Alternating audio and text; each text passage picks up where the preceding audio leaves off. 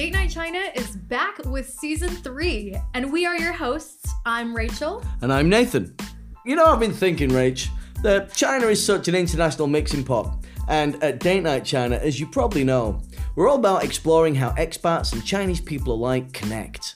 This season, we're going to be sharing more diverse experiences and stories like this. Tinder things are just hookups.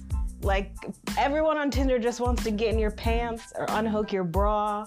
And the only person unhooking my bra is my masseuse.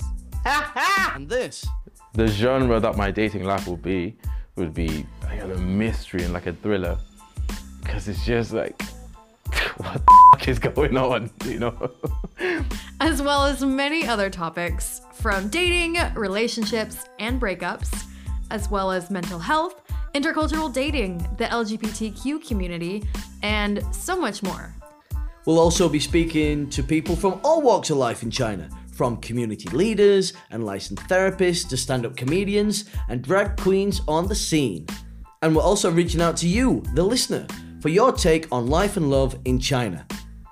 This podcast, as you guys may know, is not just about dating. Oh no. No. it's also about having healthy relationships, be it with yourself, your partner, and the other people in your social circles that make life meaningful in China. Wow, it's deep.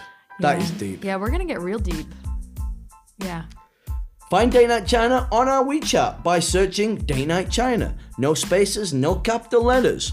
Or you can also join our WeChat group by adding Rachel on WeChat. Rach, that's me. That's yeah. you. You can add me on WeChat. Search Rachel Weiss 22.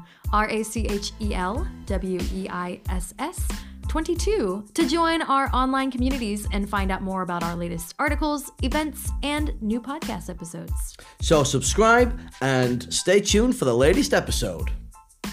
Now, you see, that's how you do a promo.